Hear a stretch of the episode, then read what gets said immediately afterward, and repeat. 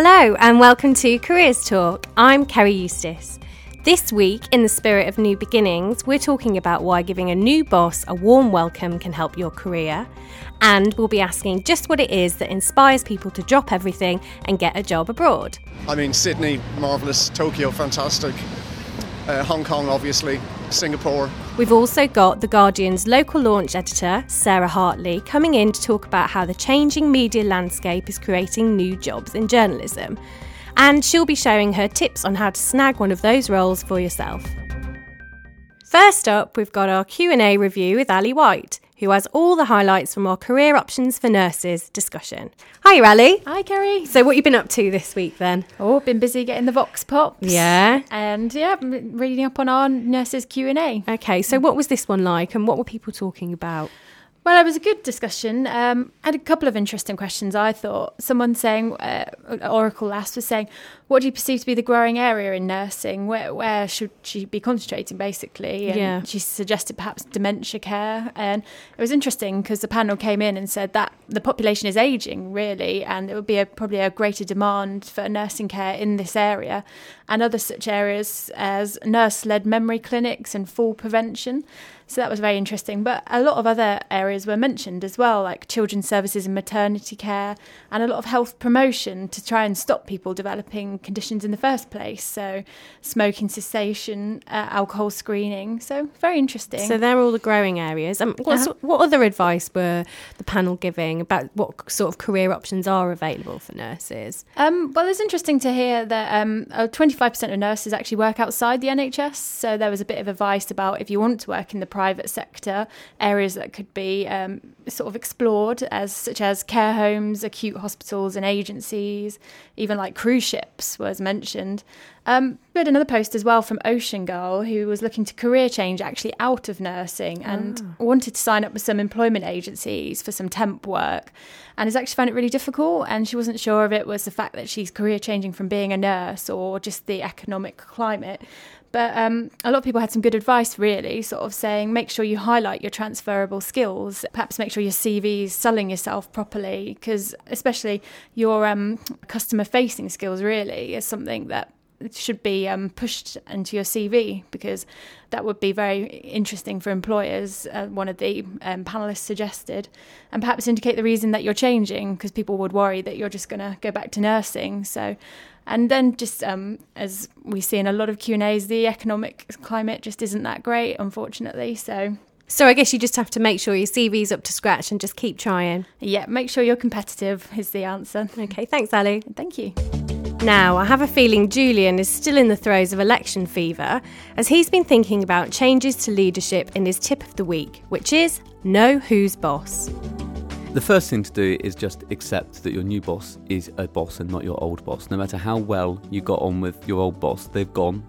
This new person is here. If you fight against it, as so many people do, you're just causing misery and heartache for everybody involved. Uh, and there are lots of advantages. You know, a new boss is coming in with a clean slate. You can start afresh with them. If you've impressed your old boss, chances are you're going to impress your new boss too. But certainly being part of their team is going to be much more helpful for everybody and especially for you in your career.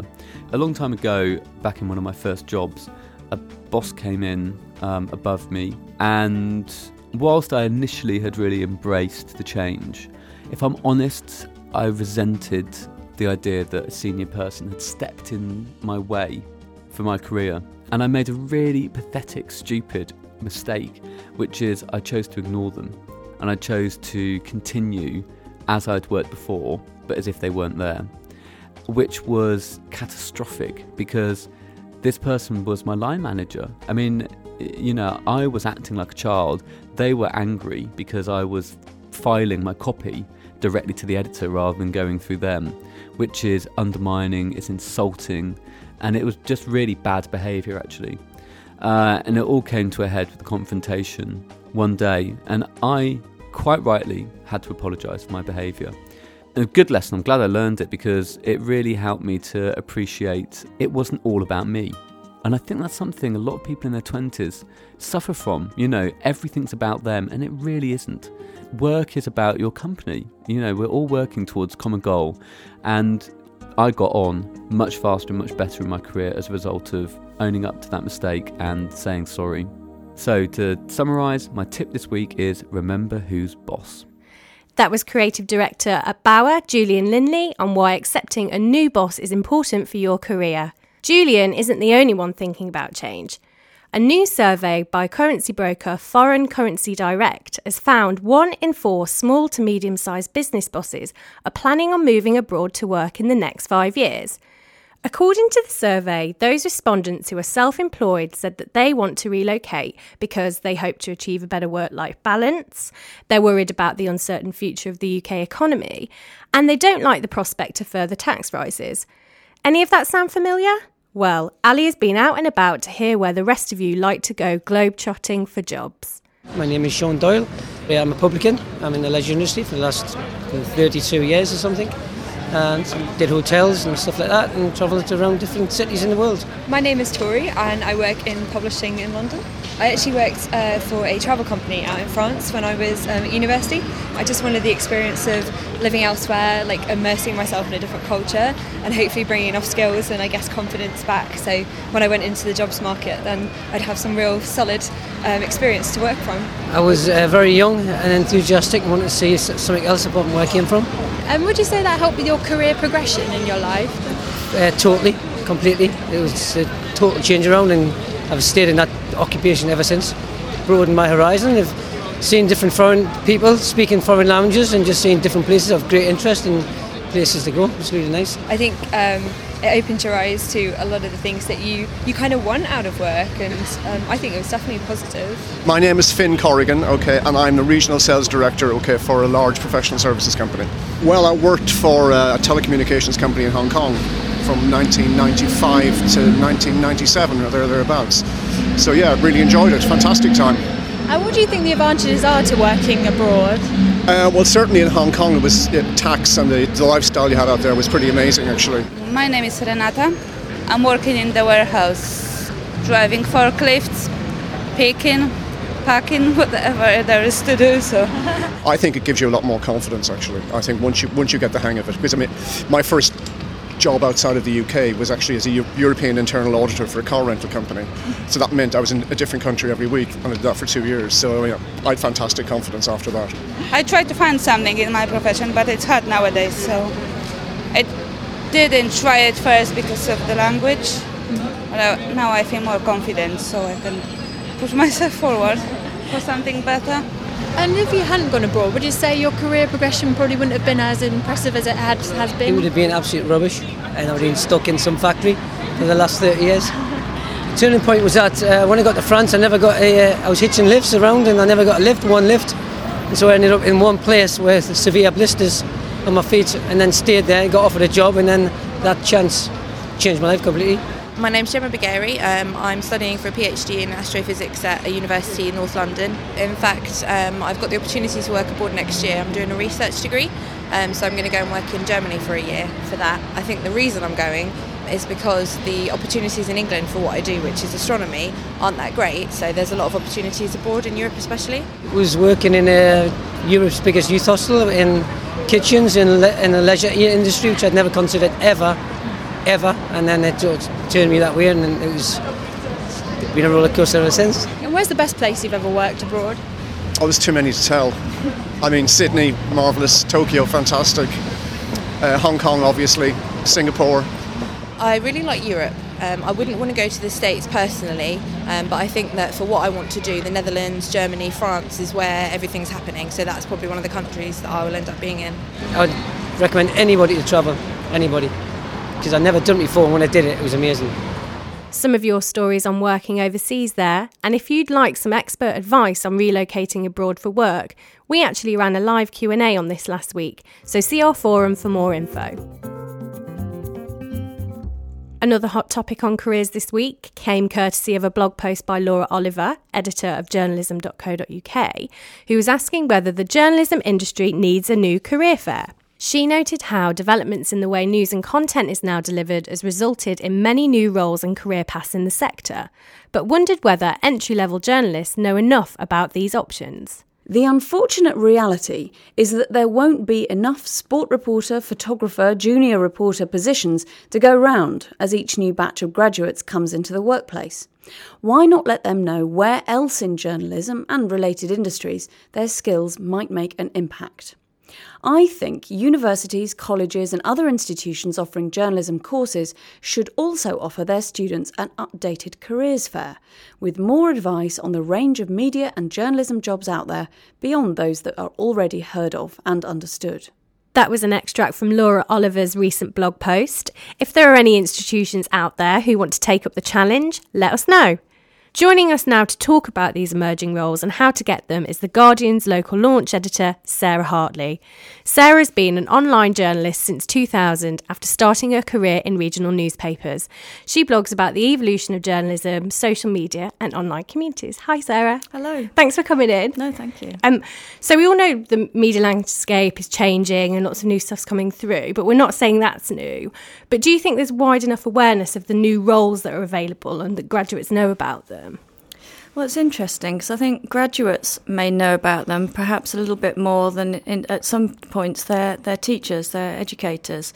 And there's a whole sort of move now to sort of bring the courses and the syllabuses and, and the modules that are taught into these new areas. Okay, so the students perhaps that you meet when you're out and about doing events and stuff, what sort of things do they want to do mainly, would you say?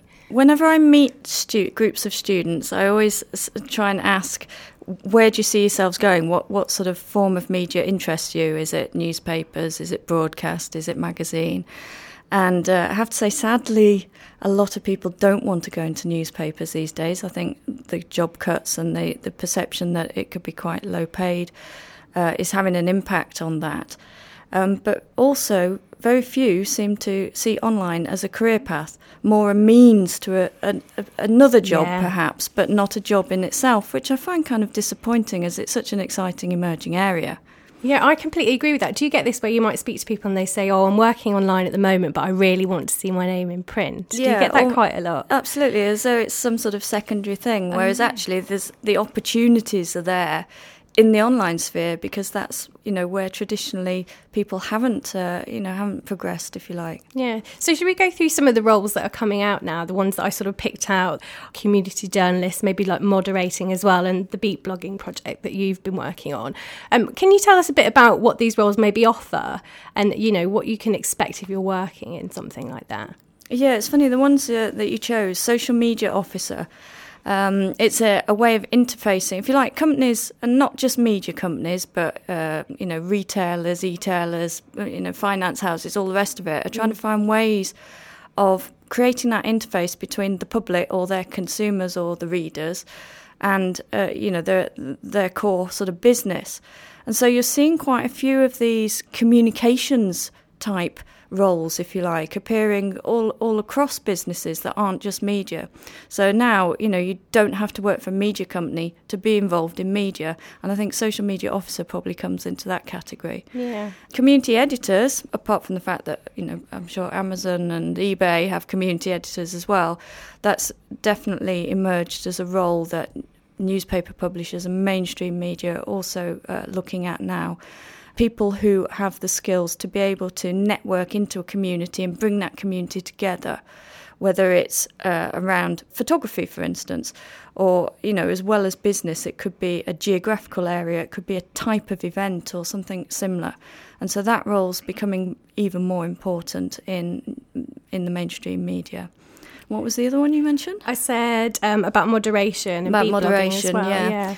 I mean, moderation tends to fall into a category of like specialist moderators or into that community role, really. Yeah, I, I, I mean, we've got a great team here. Yeah. I mean, I've worked alongside them, and they have to have a really in-depth knowledge of news, and that's why I thought there was that was maybe a good role for maybe a budding journalist. I think it would be a good role for a budding journalist, and it would definitely pick up on some of the skills that it need to be a journalist uh, while also learning about the online environment, about what works, what doesn't, how to how to uh, manage a conversation, and, and most importantly, how to participate in that conversation. And those skills are becoming ever more important. Yeah.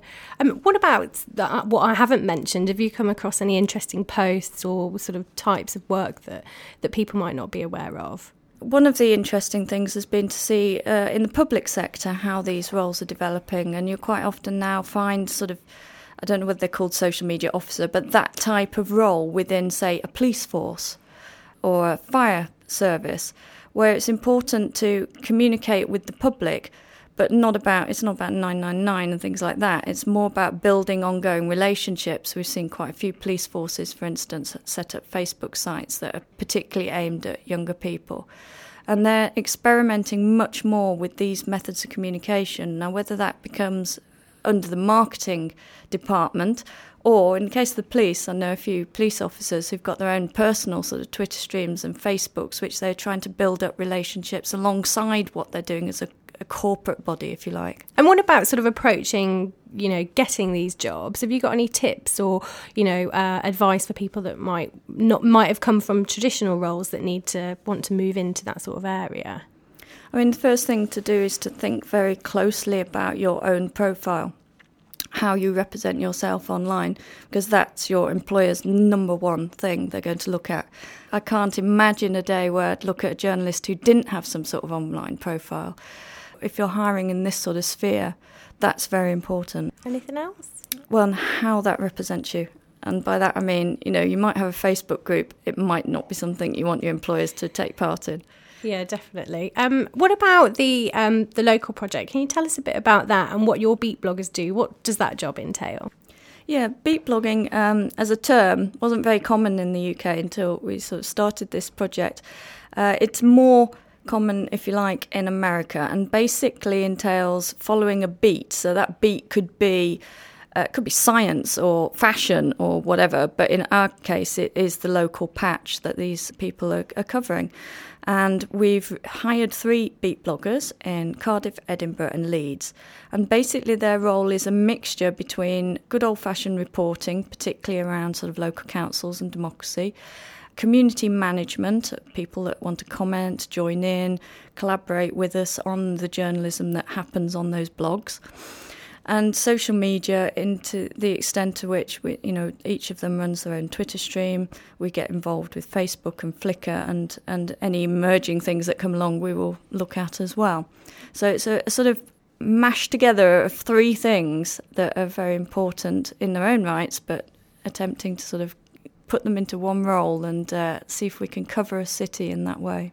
What were you looking for when you were recruiting your beat bloggers? I know we talked a bit about sort of like mm. online profile and stuff, but what were you? What did you have your eye on? Um, has to have a, a core journalistic ability. Uh, whether that was gained through what you might consider a traditional route or not, that that was very important, obviously, because these you know they're each holding the line, if you like, of of reporting in their city, so needed that ability.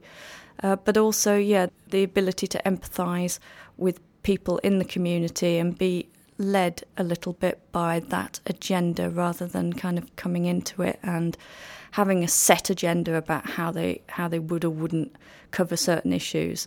A lot of issues we're finding are emerging from the communities that we're covering, and so we see it more as a partnership networked way of working with the public than, than the old fashioned way of sort of dictating down. Can we just talk a bit about your own career? I mean, what attracted you to digital and how did you first sort of start getting involved in online journalism? Well, I first got involved with it sort of out of uh, need rather than sort of uh, philosophy, if you like. At the time, I was working for the Northern Echo um, up in Darlington, and we had a, a story about a guy who was doing a round the world boat trip in memory of his grandfather. At the time he was setting off, he had some basic equipment. This was 1999. And, you know, when he left the port in Hartlepool, that was going to be it, really. And then he'll come back a few months later and we'll write about it again then. But um, I suddenly thought, well, wouldn't it be great if we could sort of follow that a bit? And so we did. We set up what was then very, very basic way of dealing with that and uh, followed his journey around the world.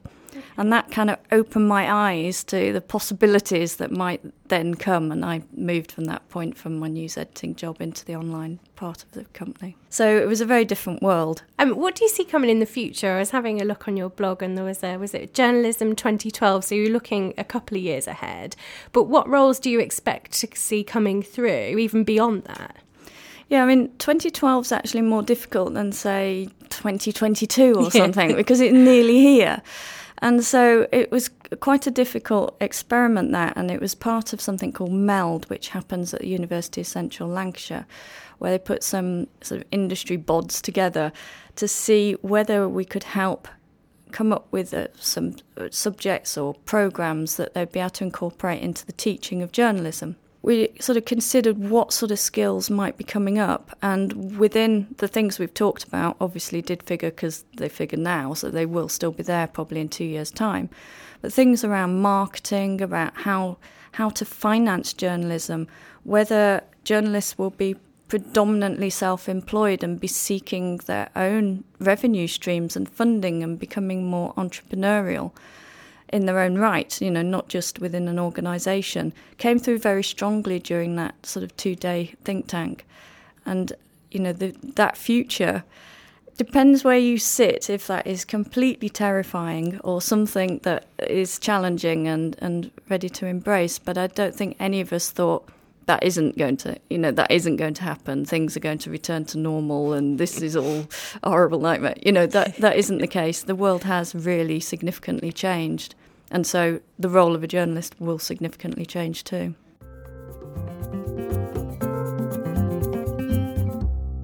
Thanks again to Sarah Hartley for her advice on new jobs in journalism. Now, there are a couple of new media jobs in the jobs chart, and here to help reveal the top 10, we have producer Kate and Ali White.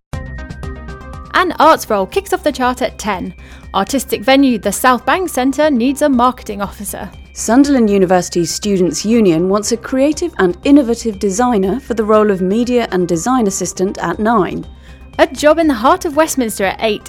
The House of Commons is looking for a Parliament and 2012 project manager to get involved with the development of a series of performances and an exhibition.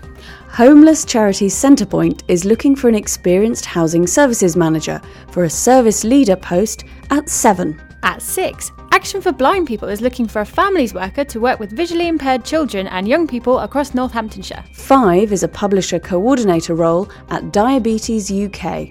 You'll be working on the charity's magazine, Balance, and providing administrative support for the publishing team. A chance to work for the British Transport Police at 4. Excellent analytical and research skills are among the requirements for the post of Performance Research Manager.